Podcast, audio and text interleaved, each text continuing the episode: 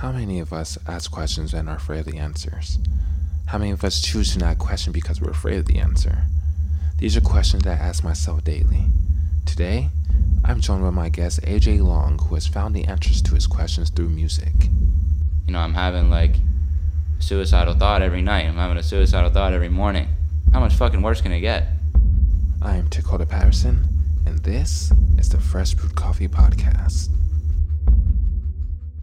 The Fresh Brewed Coffee Podcast is brought to you by the team of VX and Big Heads Media. On this podcast, I'll be talking about life and the many paths it takes us down as individuals and how we collectively meet as a society. Sometimes I'll be sitting down with the guests who will bring fresh perspectives that we can all learn from.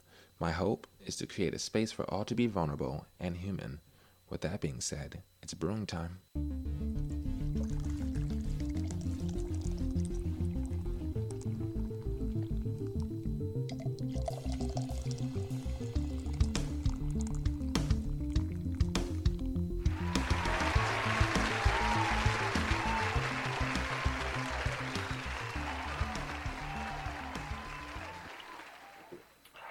Hello, and welcome back to the Fresh Brew Coffee Podcast. I am your host, Dakota Patterson, Champ VX on all socials. I do have a Twitter and Instagram for the podcast, and that's FB Coffee Pod.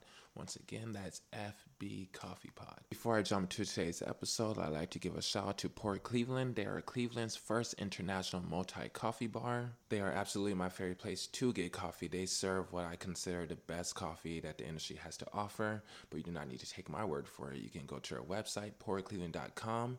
They have different subscriptions up to one month, three months, six months, and a year. Once again, they are my favorite place to pick up coffee, but you do not have to take my word for it. So go ahead to their website and see for yourself. Okay, everyone. Today, joining me on the Fresh Brew Coffee podcast is engineer, creator, artist, and musician Ajay Long, also known as Source. Hello. How's it going? Hope everybody's having a lovely day. At 9:12 a.m. It's quite early if you ask me. Yes, I I prefer to do it early.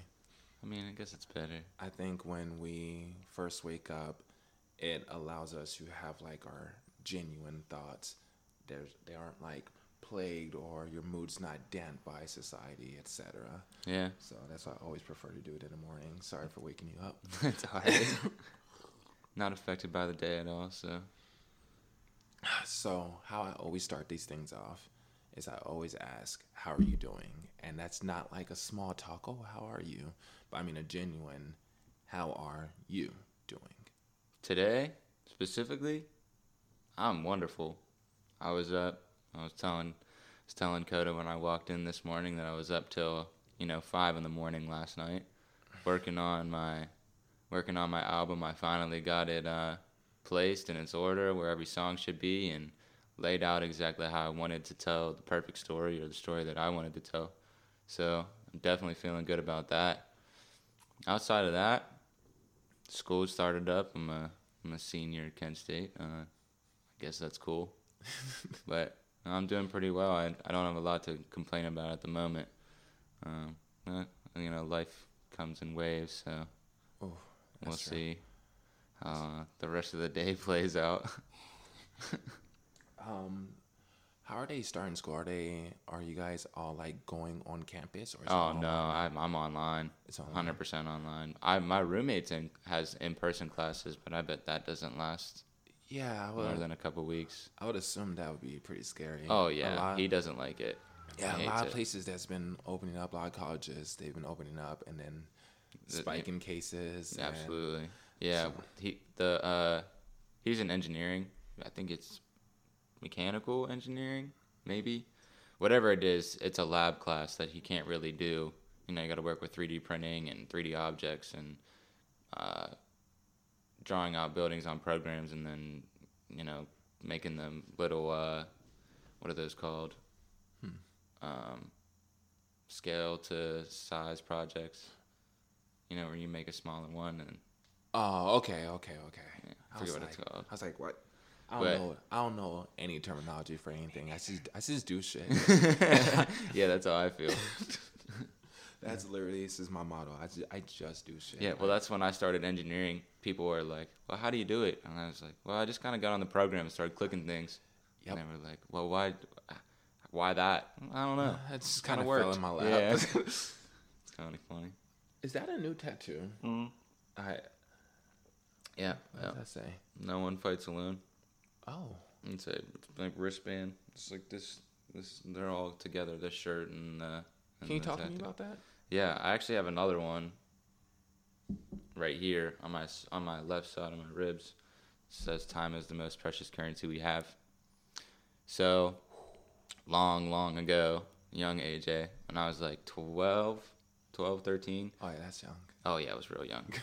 I met um this dude. His name was Matt Kluka. My mom worked at Brewster's Ice Cream, and back where I'm from in Beaver Falls.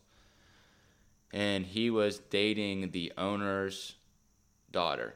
So the owner of Brewster's. Okay. He was dating her daughter. Regardless of that situation, he was just a really, really cool guy. He was young.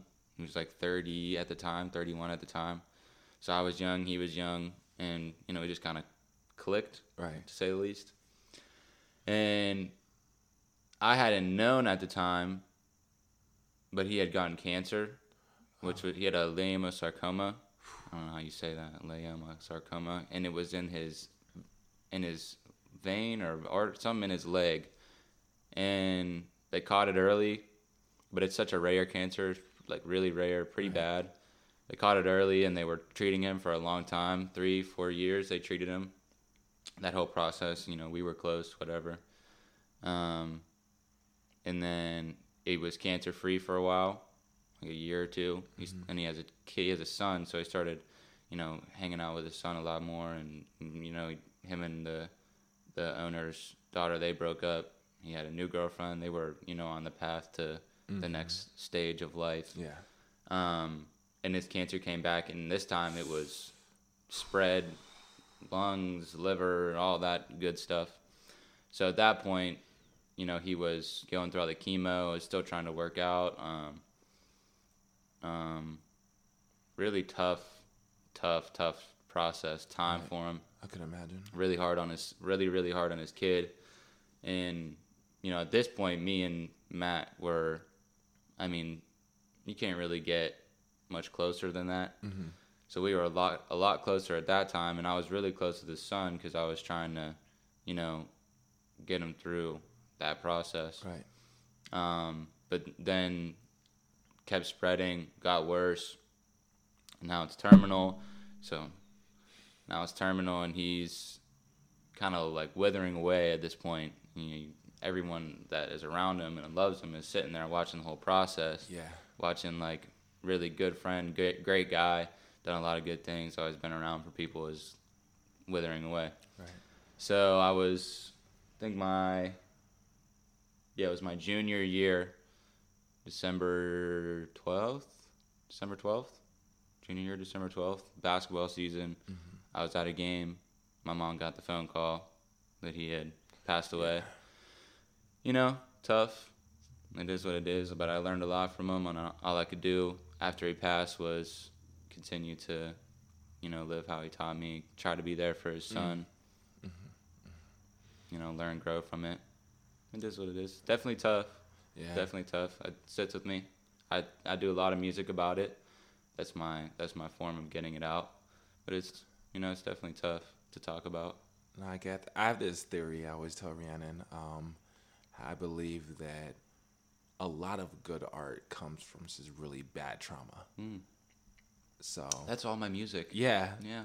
I remember meeting you and you told me how you say you used to be really, really depressed. Oh, horrible. And- horribly. I remember when you said that, I was just like, "Oh, this guy makes good music." I haven't even heard a song at this point, but I was like, "Oh, this guy makes good music." Because, Yeah. like I, I said, like, that's my theory, where a lot of good art comes from really, really bad trauma, which Yeah. is how I even started this whole process of Fresh Brewed Coffee. It was just really just diving into the trauma and just really opening up this vulnerable space because vulnerability is not really something that like people welcome or talk Yeah, about hundred percent. you know, especially when it comes to trauma, we're kind of just taught to like suck it up. You Yeah. know, u- use the good old bootstraps For sure. Talk about it. So, I definitely, definitely, I don't want us to be like I want to go hear all your trauma, but you know, I do have the space open. Yeah. Well, here's the thing that I think about like vulnerability and stuff Mm-hmm. is to go all the way back. I didn't have a rough childhood. Mm-hmm. I didn't have a rush 10, 11, 12 year old age. My parents were there. They did a lot of things for me. Mm-hmm. They were very good to me. They still are to this day. But people act like, you know, you have to have a rough start to be a rough person now, which is it's not true at all. It's not true. Some for for some people, nothing even ever needs to happen. They can have insecurities and anxiety, and that stress and all that causes their depression. Right. Or chemical imbalance is a chemical imbalance. You are born with it. You understand what I'm saying? Mm-hmm. Mm-hmm. So that's what a lot of people don't understand. I don't think I was born with depression. I don't. Right. I think mine came at a three, four year wave. I don't really, I don't think I have depression anymore. I definitely have anxiety. Right. Um, I have social anxiety for sure. The only time I never get nervous is on a stage because I'm doing exactly what I love to do.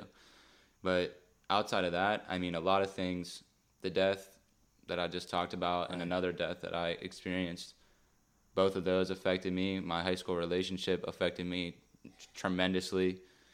Um, I think that caused my my initial what I would say would be my deep depression. I definitely went down the rabbit hole. 100% went down the rabbit hole. The day that I ended that relationship, I went and started smoking weed. I mean, Yeah. I just that my outlet was immediate a drug. Even though people say it's, I don't think it's as bad as they say, but Right. I mean, it, it's still at the end of the day, it is a it's a drug, it's an outlet, it's something people use to Right. get away from their normal conscious thought. That's true.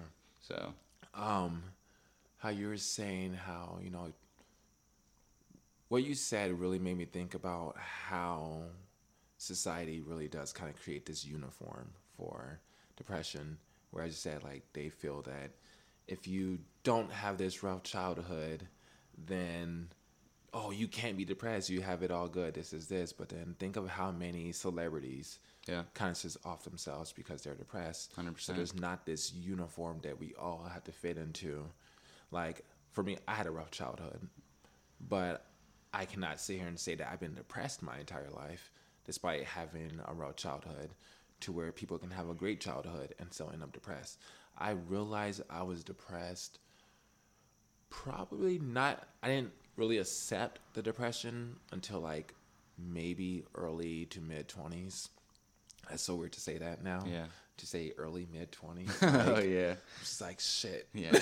God damn it, I'm almost thirty. Yeah, yeah. I was thinking about that the other day. I was like, wow, like I'm 29, and my my best friend, his birthday just passed. It was on the 31st, and now he's 29, and I was just like, we met when we were 18, Yeah, and Yeah. here we are, one year from 30. Like, I know. I believe it. it's just like, what the fuck. Yeah. But depression, like it was about like mid twenties where I realized, okay, I'm depressed. Like I'm not just sad, but I am highly depressed. Yeah. And I remember thinking, okay, well, what do I do with this? What do I do with this depression? Mm-hmm. And I immediately just put it all into music. Mm-hmm. Like this is before I had a camera, so you know before I was taking photos, Before Coda shots. before Coda Shots, before painting, I was in a band and I just put everything into that band. I was just like, Yeah. I was just writing, writing, writing, writing, because I always wanted to be a writer. Mm-hmm. But I was like 16 and my mom was just like, a writer? Yeah, come you? on. Yeah, she Yeah. was like, she was like, you, come on, uh, go to school Wow. yeah, not not the most supportive. um, but I remember all the lyrics I was writing, and it was so weird. Like letting out every time I wrote a song, I really felt like I was laying that trauma out. So, with your writing process, Yeah. how much how much of that applies to you? Oh my God. it's everything. So I'll I'll take it back to the to the start, I guess. Freshman year of college. Bef- the summer before freshman year of college, so 2017 summer, and the whole 2018 year, was the big start of my fall down, my, my deep my deep dive, and I roomed with my buddy, Ethan, um, shout out YGNA Studios uh, at YGNA Studios on Instagram. Anyways, um, I roommate. I, he was my roommate in my dorm, and um, you know he he listens to a lot of deep, you know, deeper, darker music. Um, he listens to a lot of Lil Peep, if you know Lil Peep is a lot of uh, X, um, so like Suicide Boys, a lot of these these artists that are either, you know, talking about suicide, talking about Right, it's in the doing drugs, talking about why they're so sad and depressed, and and honestly, people feel when I would tell people like, "Oh, I listen to these people," they'd be like, "Doesn't that make you sad?" And I'm like, "Actually, it doesn't because they're, you know, this high up. They're making Mm-hmm. all this money. They have all these fans, and they still feel this way. No one is safe from This is a depression. relate. It's just such a relation. I can I can feel how they're feeling, and it'd Mm-hmm. be like a whole nother place for me because they're here, and I'm just in this little dorm in Kent State, and I feel the way they do. So what makes me different from them? Regardless, that's what got me into music. I started um, pulling pulling beats off of SoundCloud. Uh, David Sonya Beats was the first person I started going to, and he'd come up with David Sonya Beats.com on every beat on his tag. And it was just like, man, why am I even picking these beats? But I just started writing and I started laying out exactly how I felt. And one time, this is one time, I, I never ever rap for anybody ever. I showed my friend Zach Harris. Um, he's a musician too, Jackson Storm. I showed him this beat, and I was like, "Man, you mind if I, you know, show you this song?" He's been rapping for ten years at this point, so I'm just like, "Man, this is tough." So I showed him the song, and I don't think I wrote anything, you know, like too depressing. I wasn't saying like, you know, I was suicidal or anything at that point. I was just talking about you know, coping with weed and, and drinking and whatnot. Um, and he was like, he was like, where did this come from? Like, not even talking about the lyrics, just saying like, rapper, like what? He was like, well, let me take you to the studio. And I was like, are you serious? I, he was like, yeah, let's go. I'll, I'll get on this song with you and whatever. So he was the first person I ever recorded with, went to the studio with, anything. And after that, it just sparked a complete catapult into music. I that's my first introduction to learning how to engineer. I was working on GarageBand. I was butt cheeks at mixing at this point, but I was writing songs. I made an album called Demons versus Angels. Um, and the first eight songs of it were the demon side. It was sad. It was down. I wrote a lot of things that my mom didn't like, my dad didn't like. I had a song on there called Suicide Note, which a lot of people don't know. Oh. That is what I. That's what I. That is the note. That I mean, if I were to do it, That's that's the note. And what actually, a lot, again, a lot of people don't understand is that's a thing that saved me. That took me away mm. from that. You understand what I'm saying? So it was like listening to X, writing that song, kind of took me away from my depression at the time. right. So people would ask me, like, especially from my area, Right. you know, like I had gotten phone calls that day when I dropped it, like multiple, like, "Are you okay? Are you okay?" And I'm like, "Yeah, I'm fine. What's up? like, what's wrong?" They're like, "Well, your your song, like your music," and I'm like, "It's just my outlet." Like, and at that point, I didn't even want, I didn't care about plays, I didn't care about listens. I just wanted to put it out there, Right. and not only put it out there to help myself, but I mean, you never know who can hear something. I mean, that's internet is worldwide, Yeah. and I got DMs from people that I have no clue who you are, from the other side of the country. Yep. That you know, like this song, this song, you know, helped me. This song got me to out of this place, whatever. Like I remember the first DM I ever got was from some girl in high school, no idea who she was. She was like, "Never stop making music," and I was like, "Thank you. That I mean, thank you. That's so great. But like, why? Like, why are you telling me this?" Mm-hmm. She's like, "Cause I listened to your songs and it helped me." And I'm just like, "Damn." There's a form of comfort. Yeah, and the only person that knows that is Ethan. Like, I will say, along the whole process, you know, all my friends have been there for me, mm-hmm. 100 percent from the start. you know, like keep making music. You know, like oh, let me hear your new song. Ethan, he is above and beyond there for me when it comes to music. Like like I said last night, I put my whole album together. He was up with me till five in the morning doing that. You know, he'll come and watch me record, not even do anything, sit on his phone on my bed, watch me record, just to just to sit in there and, and be there. He sat on a on a live stream for I would say three hours while I was at work because he wanted to get this SoundCloud song on the live stream. He he was spamming it in the comments, telling him to play it. You know what I'm saying? So that's above and beyond things that you know not everybody does. Now that doesn't mean that you know he's above everybody else to me. I'm just, Right. but it you know go it it shows me that you know I sh- I should keep going and I should you know keep this process moving because he's somebody that'll tell me if my song is shit that my song is shit. Mm-hmm, mm-hmm. And not every friend will do that. But get back to the writing process yeah all these things you know the depression the anxiety definitely come out in in my music and people know that.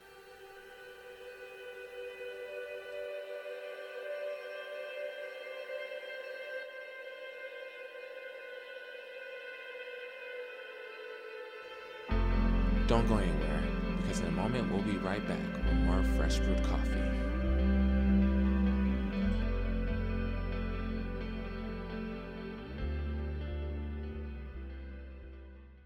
Hi, I'm Eric, And I'm Isla. and together we are the hosts of the Bicurian podcast.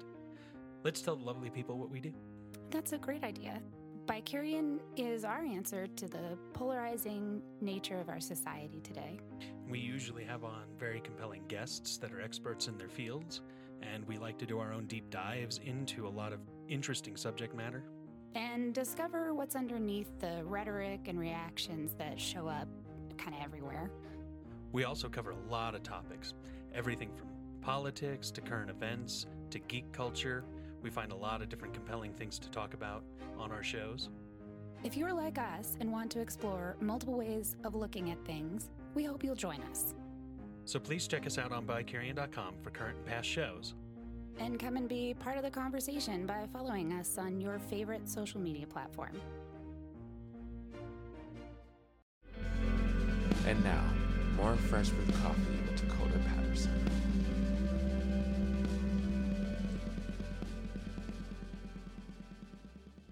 Hello and welcome back to the Fresh Brew Coffee Podcast. Once again, I'm your host, Dakota Patterson, ChampVX on all socials. I am here once again with my guest, Ajay Long.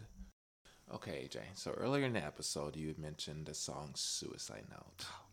I want to talk more about this. How old were you when you wrote this? Uh, nine, nine, 19? 19, 19. Yeah, I was 19 because it was post. It was 2018 summer. Yeah, 2018 summer. So I was a year out of high school. I was 19. Can you talk to me about the process of writing and recording this? I imagine it was difficult. Oh yeah. So I wrote the whole song. Believe it or not, I was a delivery driver for a pizza shop called Pizza Roma. Shout out Pizza Roma. Um, back in Beaver Falls. Seven, I'm I'm from Beaver Falls, Pittsburgh area. Um, so it's it's not four one two. It's seven two four. But I still rep the four one two. But yeah, so I would actually write all my songs. I wrote every single song during my shifts at Pizza Roma. Because what I would do was I wouldn't listen to music on my drives to drives to do deliveries. I would listen to, you know, beats. I would put on a beat and then think about it, freestyle something, write down what I liked.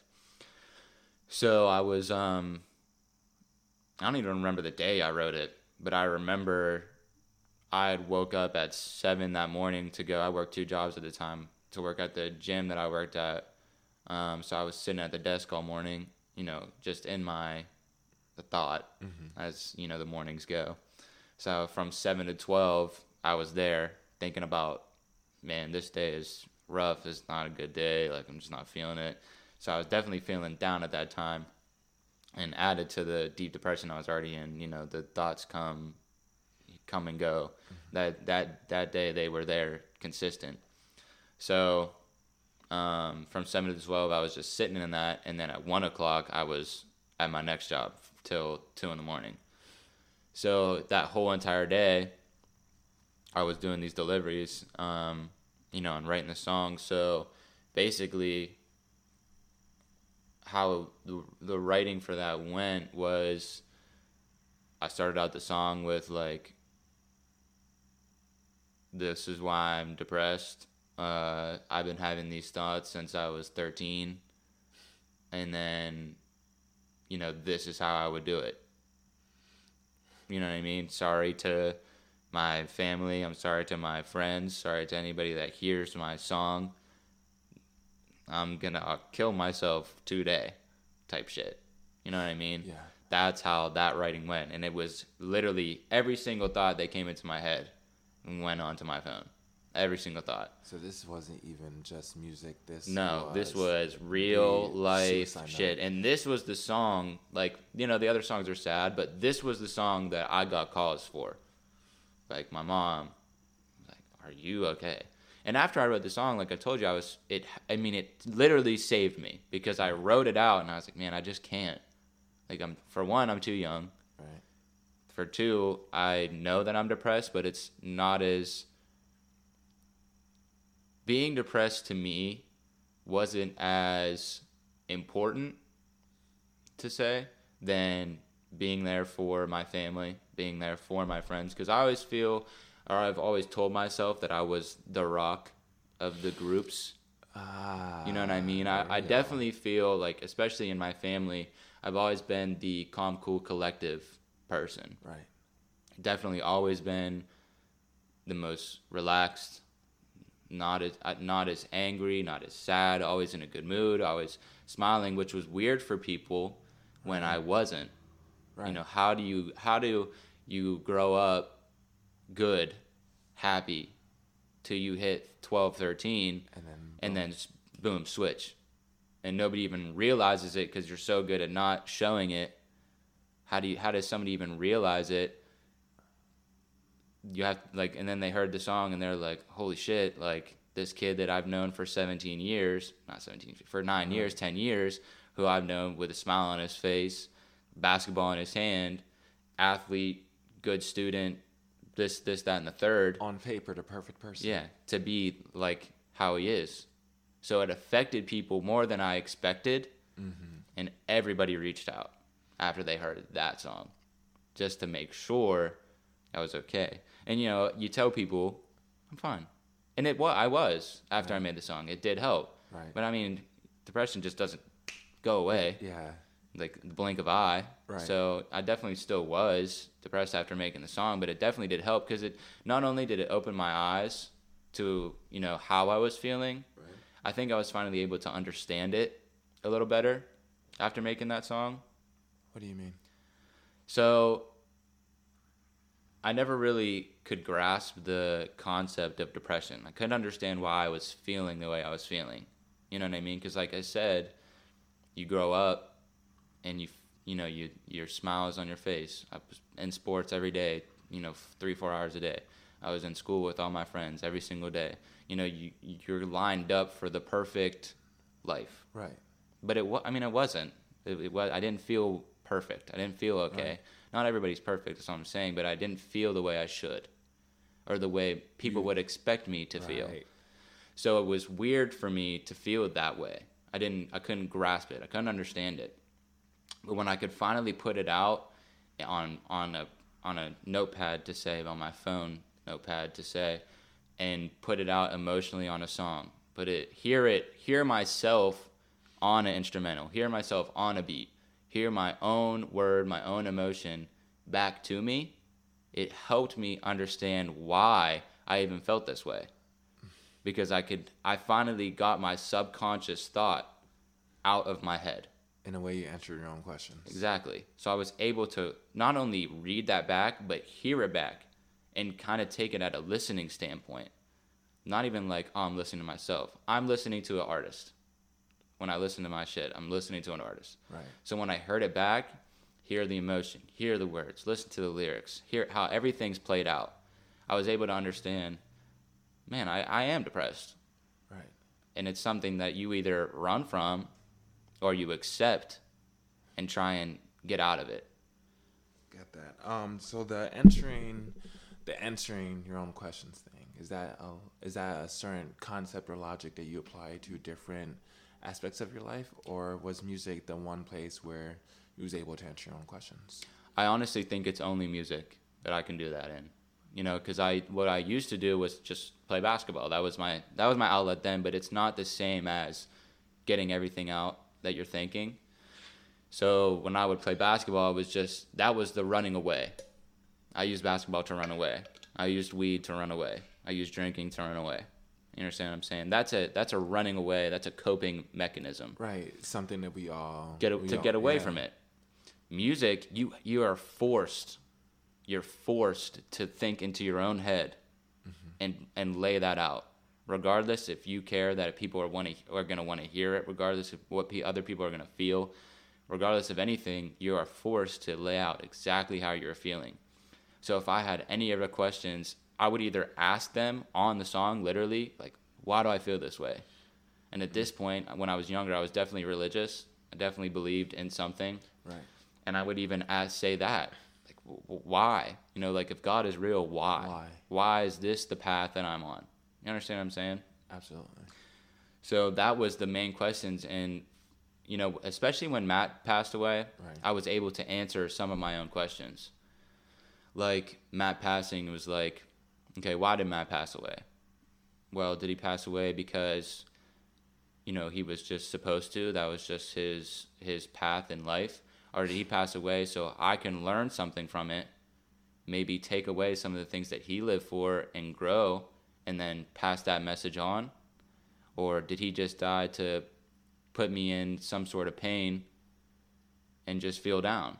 You know, like if God is real, why is this happening? Especially to to me. Right. You know, at that point you have selfish thought. Like, why is this happening to specifically me?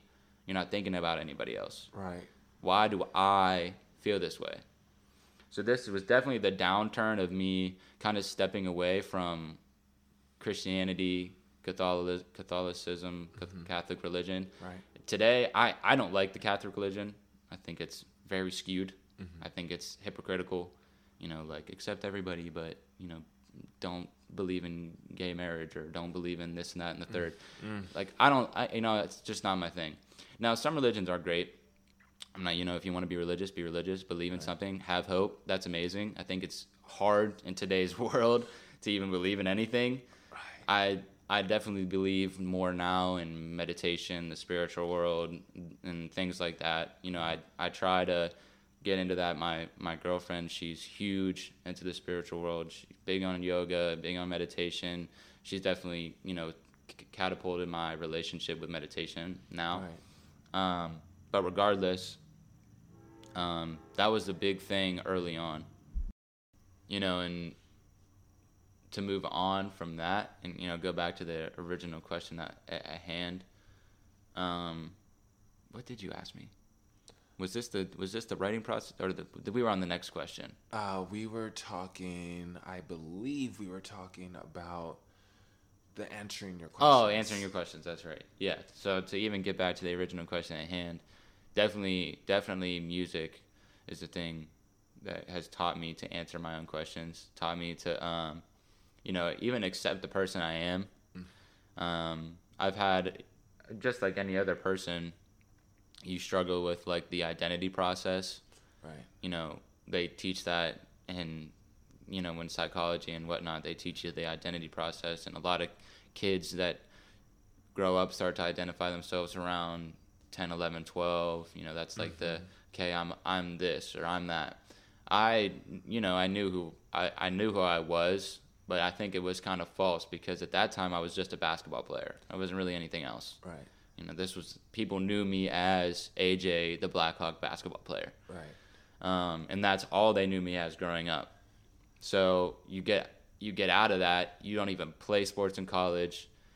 Coaches, you know, fans, whoever are disappointed in the fact that you're not furthering your career. So that hit me, and it was like, well, who the fuck am I if I'm not a fucking basketball player? Ah. You know what I mean? So that's when I stepped into music, and you know, I'm meeting all these other people, and and um, meeting all the other people, and and being in different environments, and taking things from this environment, taking things from this environment, and almost shaping me into a whole other person. So now I've blossomed into this other thing, and when you blossom, it comes with almost an identity crisis. So you pull the lingo from this side, you you take the artistry from this side, you take the process from this environment, you take this this problem from society, you get this anxiety from this problem that you've encountered. So it was I was it was experiencing all these new things, and I it turned me into a completely different human Different being, at the end of the right. day, and people weren't ready for that for me. So it was hard for them to understand that I don't give a fuck what you have to say. Right. It was the first time that I had ever been like that in my whole entire life. Music taught me that. That that was a question that I answered. Why do I care about all these people's feelings? Mm. I don't have to. Right. It shouldn't matter what they think. Right. Like fuck fuck you. Right. Because If you have a problem with yeah, if you have a problem with what I'm doing, fuck you. I don't have to please you. And that's the thing that I learned because in high school I felt like I had to please people. I felt like I had to be the best person ever. I feel like I had to be Ajay Long, the fucking demigod. I had to be this. described you but I was I, I I wasn't. I made a lot of mistakes. Right. I did a lot of wrong things that people like don't even know. You know, like like I said, smoking weed, mm-hmm. drinking by myself to ease my thought, Right. fucking probably doing things with women that I probably shouldn't have. Not saying I was fucking like raping. You know, I wasn't doing that. It was everything was, but it was just like another thing to cope. You know, I was talking to a, a girl to ease my mind, get some sense of uh, like care or love that wasn't even real. It was all false. You understand what I'm saying? I do. So I was not talking. I'm not even talking sexual. I'm talking. I needed somewhere where I could feel that I was appreciated, when Yeah. really it wasn't Yeah, even real. It was it was fake. It was all fake. So that's the thing that music has brought me is like you said, it answers all my questions. It's it's actually unbelievable what it does to to get me through a day to day process. And it's taught me to be the person I am, to not care. Mm-hmm. Obviously I care about some things. Like I won't it was funny when I, I made one song at the time I was smoking weed and I put out a YouTube video for this freestyle I had done and I was smoking weed in the video. So that was a big no no. My mom I'm I'm saying video's out for five minutes. Mom called me, you better take that fucking video down right now. I'm like, whoa, whoa, whoa, why? You're smoking weed on the on the camera. And I'm just like, ah, oh. And then you realize, you know, you made a mistake. Ah, okay. and then you take it down. So, you know, it's just like it's taught me to now I won't do that because obviously that's just stupid. And granted, I'm not getting thousands and thousands of views to even do that anyways. Right. So, you know, it definitely has taught me to, you know, fuck your two cents. I don't care about your opinion. If I want to make music, I'm gonna make music. Right. I recently have been telling Rhiannon how lately, and I, it's something I've always believed in, but especially lately, I have just realized and real, not even realize, but kind of come to terms or remember and remind myself of the fact that like I'm just here. You know, I'm not these things that said the identity process. Yeah. You know, you hit a stage, you start identifying yourself with all these things. And, you know, it's like there's people who identify me as, you know, a photographer, videographer, director, a painter, a writer, an artist, a host, this, this, this, this, this. I'm all these things. But in reality, I'm none of these things. You're just here. I'm just here. Not the other day, um, someone was like, "Oh man, like ChampVX is like the greatest," and I was like, "No, I am merely a human put on this planet without my consent, Yeah. and these things just make it easier for me to get through." Whereas kind of just like if I wasn't these things, if I wasn't these labels that I put on myself or I accept, what would I be? I'm Yeah. just here. I'm just another person here on this planet, a planet I don't want to be on. I never asked to be here. Yeah. I just one day popped up here. and there's a lot of questions that I have when it comes to this, when it comes to just my existence here. Yeah. And what does it mean? And obviously, I'm an existentialist. Yeah. So none of this shit means anything to me unless I believe it means something Yeah. Give it some sort of meaning. some sort of meaning. Yeah. And I think in life, we have to kind of convince ourselves that there is a point behind all this. Yeah. Otherwise, then we just have all these fucked up questions. Yeah. Like when I think of like all my friends who have passed or family members that have passed, I just said like earlier, when you want to go, well, what about me? Why? Like, why am I feeling this? Why am I going through this? Why does this even happen? I have a well, I used to have a lot of death anxiety. Yeah. I've seen so many people die, Yeah. and then just uh, that was my first anxiety attack. yeah, it's I like just was- knowing I was gonna be a, gone. I was a sophomore and I called or I was texting my mom during English class about like dying. Mm-hmm. Right. First anxiety attack. It was scary as shit. Yeah, Couldn't believe it was happening. I, I found yeah when I found out that like oh one day we're going to die, I was like wait so we're put here on this planet without asking, and then we leave without asking, yeah. and it's just like well what control do I have over? And I think that's why when I was younger, I drank a lot. Mm-hmm. I drank a lot or I smoked. Mm. And like I did these things because I wanted to feel some sort of control over my body. When I was in high school, I used to cut a lot when I was in high school. And looking back on it, it was before like when it was happening, people would ask like, "Oh my god, like why are you doing this?" And I was like, "Oh, I like I don't know." Yeah. And looking back, I guess I did all these things. I consumed all these things because I wanted to feel like I had some sort of control Mm-hmm. over my life. Like I'm put here without asking. I'm going to die without asking. So what control do I really have over my life? Yeah. And when you talk about passing and you talk about pain and you just kind of ask yourself, well, why? And music answers these questions for you. Outside of music, if you didn't have music, who would you be? To be honest, I'd probably be dead. As as hard and real as that is, I pro- I, I might not be dead. I'd probably be dead, Right. which is weird. But I feel like I could find something. I don't know what it would be. But I mean, I do video and I'm in school for video, but that's at the end of the day, that's not my it's not my niche, it's not my passion. It's not what I'm great at. I'm better at music. I'm not great at music. Right. I'm better at music. I'm good at music. I'm not where I can be or where I could be. Um, but yeah, I mean, it would be weird. Definitely be a different life. I don't think I would have the friends that I would have. I don't think I would have the confidence that I have. I don't think that I would be as okay with my life as I am without music. So it'd definitely be weird. And I don't know if you know. Do you know who Pearl Jam is? Project? Yeah. Yes. yes. All right. All right. 10, I have the 10 vinyl. Okay. All right. Good. Good. Best So you're gonna understand what I'm about to say. My mom and my dad are Pearl Jam. You know, they love Pearl Jam. Favorite band type Pearl Jam lovers. My mom is obsessed with Eddie Vedder. Absolutely obsessed with Eddie Vedder. Loves him to death. And she was she gets when she drinks, she gets drunk. Mm-hmm. Her immediate go to is, guys, we have to talk about Eddie Vedder. Anyways, she's you know I don't know as much about him as she does, so she's explaining you know all these interviews and these things that she's watched of Eddie Vedder and you know what music has done for him, and I feel like in the same light, it's on a smaller scale, but in the same light, I feel the same way. You know, without music, I don't know who I would be. I don't think I would be nearly as far off in my life as I am without it. And like what Eddie Vedder talks about with his music is, you know, his depression, his anxiety, you know, how he feels about the world, how he feels about society. It all is laid out in every song. You know, every song is 100% real, to, down to the T. There's no faking in anything that he says.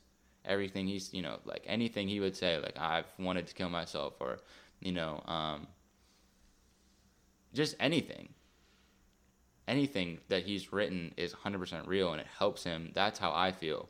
So, on a much smaller scale, you know, you ask me who would I be without music, I don't I don't know. I honestly don't. I don't know who I'd be. I don't know where I'd be. I don't know if I'd be dead. I, that's just my guess. I'm, I'd probably be not here. I might not even be in Kent State. I don't. I don't know. I could be fucking in Germany. I don't know. I don't know where I'd be. I can't answer. That's something that I can't answer because I've not honestly I've never even thought about it. Never thought about where I'd be without music. I just know that I'm here. I make music, and you know I have these friends, and this is it. Does it scare you the idea of you not doing music and existing without being the musician source? Yeah, it definitely does. For one, because I'm older, and you get a little older, and it's like shit. This music thing doesn't work out in the next three years. You know, you put a time limit on something. If this music thing doesn't work out in the next three years, like what the fuck am I gonna do? You know, do I have this degree? Do I even want to pursue that? You know, it's things like that. And thankfully, I've gotten this engineering position at the studio I'm at, and um, you know, that's given me this sense of at least I'll have this. At least I, you know, this is my. I can come back to this. If I'm not making a song of my own, I can help others make the songs that they want to make. I can take their their um, you know their creative bring it to life, and at least at least feel good that they made something. Okay. Final question, and this is you don't have to answer this. I'm, I'm gonna give you the warning. You do not have to answer this.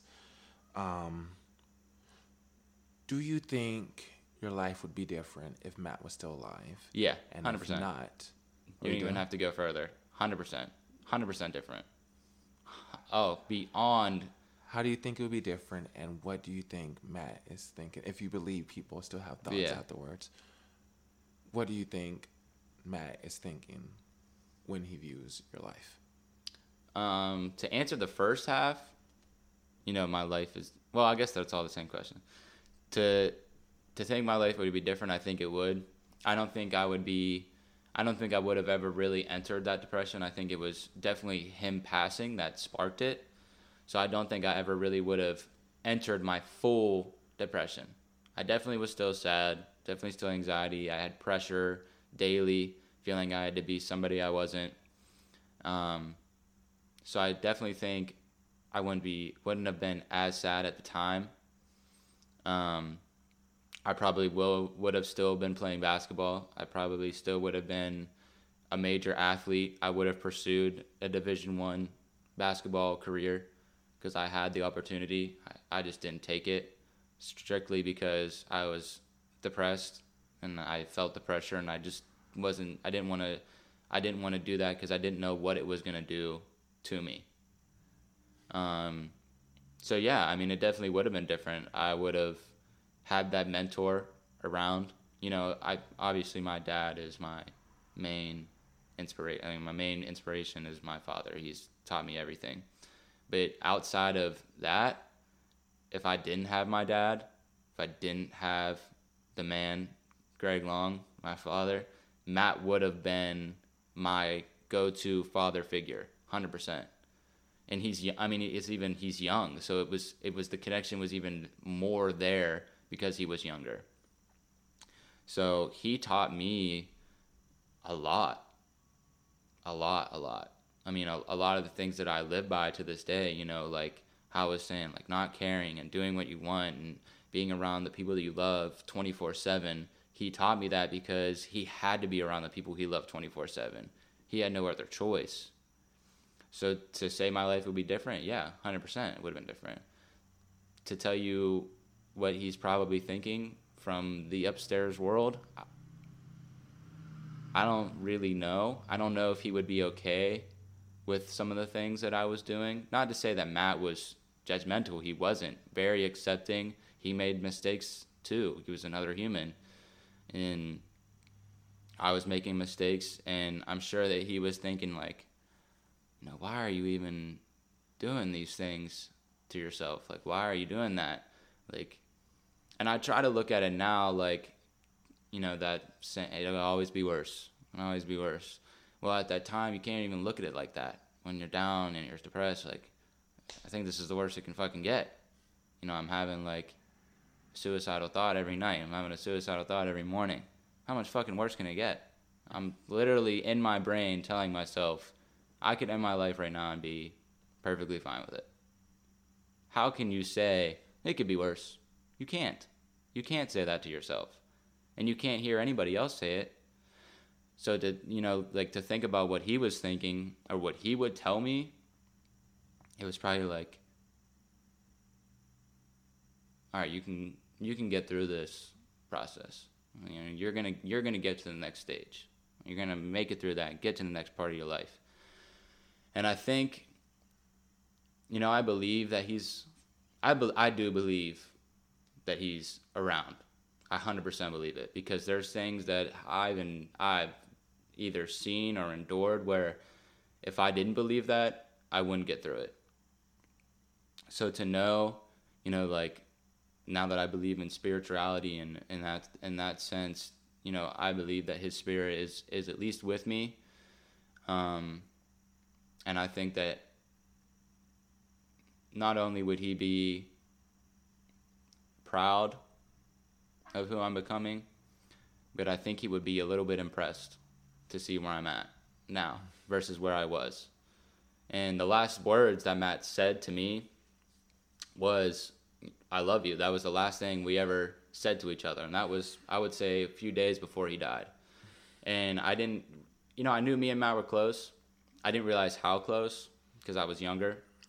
But he, when he died, I would say a week later, I got a call from the local newspaper. They were like, hey, we want to talk to you about the passing of Matt Kluka. And I was like, how did you Even get my number? And they were like, well, when we talked to Matt, he was the person or you were the person he gave to talk to. And I was like, what the fuck? like you didn't give your your your sister or your mom or your dad, you gave me. Like you're asking me when the funeral date is, you're asking me when the viewing is. I didn't even know yet. I had no clue.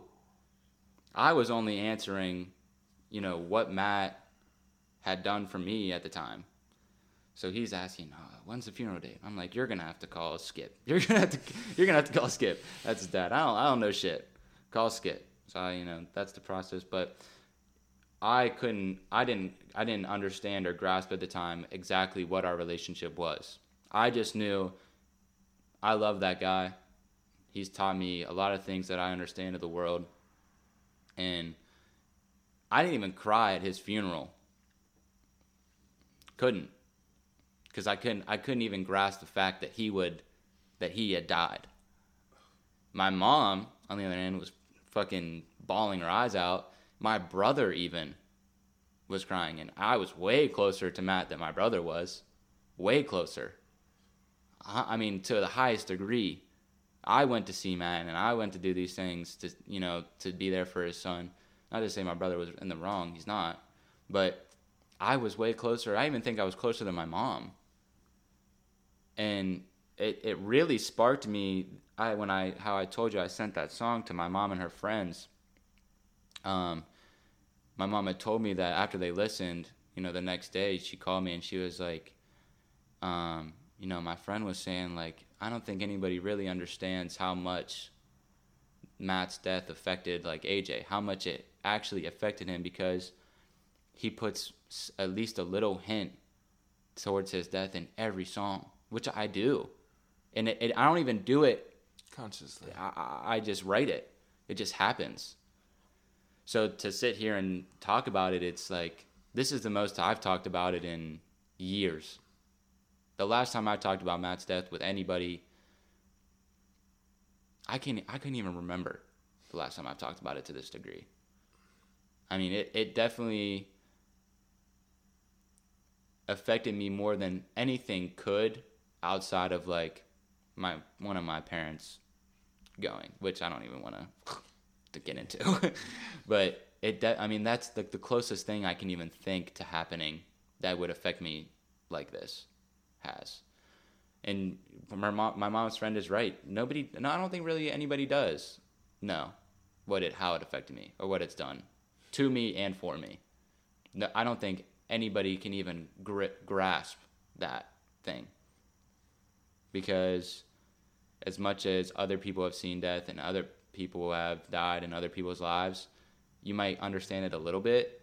You might get it a little bit, but it's still different because you didn't have, you weren't experiencing what I was experiencing with this person. So when people are like, "Oh, I get it," you know, I understand. Oh, no, you fucking don't. You don't get it.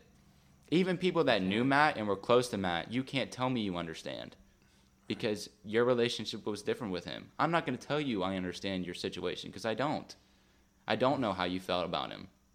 I don't know like if it was two in the morning and you were thinking about him, what your thoughts were towards it because they were different than mine. We don't we don't live the same. We're not the same person. Don't tell me you understand because you don't. My mom's dad passed away when she was, she was 15. She talks about it. I don't understand that. That didn't happen to me. I can't even grasp that. I don't even know how she got through that. And I think that too gave me a sense of strength. Okay, if my mom can get through that, then I can get through this. And that's when I started to learn to, okay, Matt's still here in spirit. May not be here physical, but he's he's here in spirit. He's still thinking about me. He's still thinking about his kid. He's still thinking about his once girlfriend, would have been wife probably. So, you know, just to think about what Matt's thinking, I can't say that he's thinking he's proud. I can't say, you know, that's what I hope. I hope that's what he thinks of me. I hope I've given him sense a sense of light still on this world. Thank you. Thank, you. We unfortunately have reached the end. Sorry. I wish we had more time. We're both acting like we're gonna die now. oh, I wish I could just w- I stay a little bit longer. I think about that all the time, actually. But this is usually the part where I allow you to do your plugs. Okay. And you have people know where to find you. Yeah. And your ventures, etc. Um. Okay. Uh. Where to start? Okay. Instagram and Twitter are the same. It's under at underscore S X U R C E. So it's source where the O is an X. Um. You can you can uh, check my album out in the here in the next 22 days. Is it September 1st? September 2nd? September 2nd. You can check out my album in 20 days, September 22nd, the first day of fall. I'm dropping Fallen Leaves on all platforms. You can go ahead and check that out when it comes out.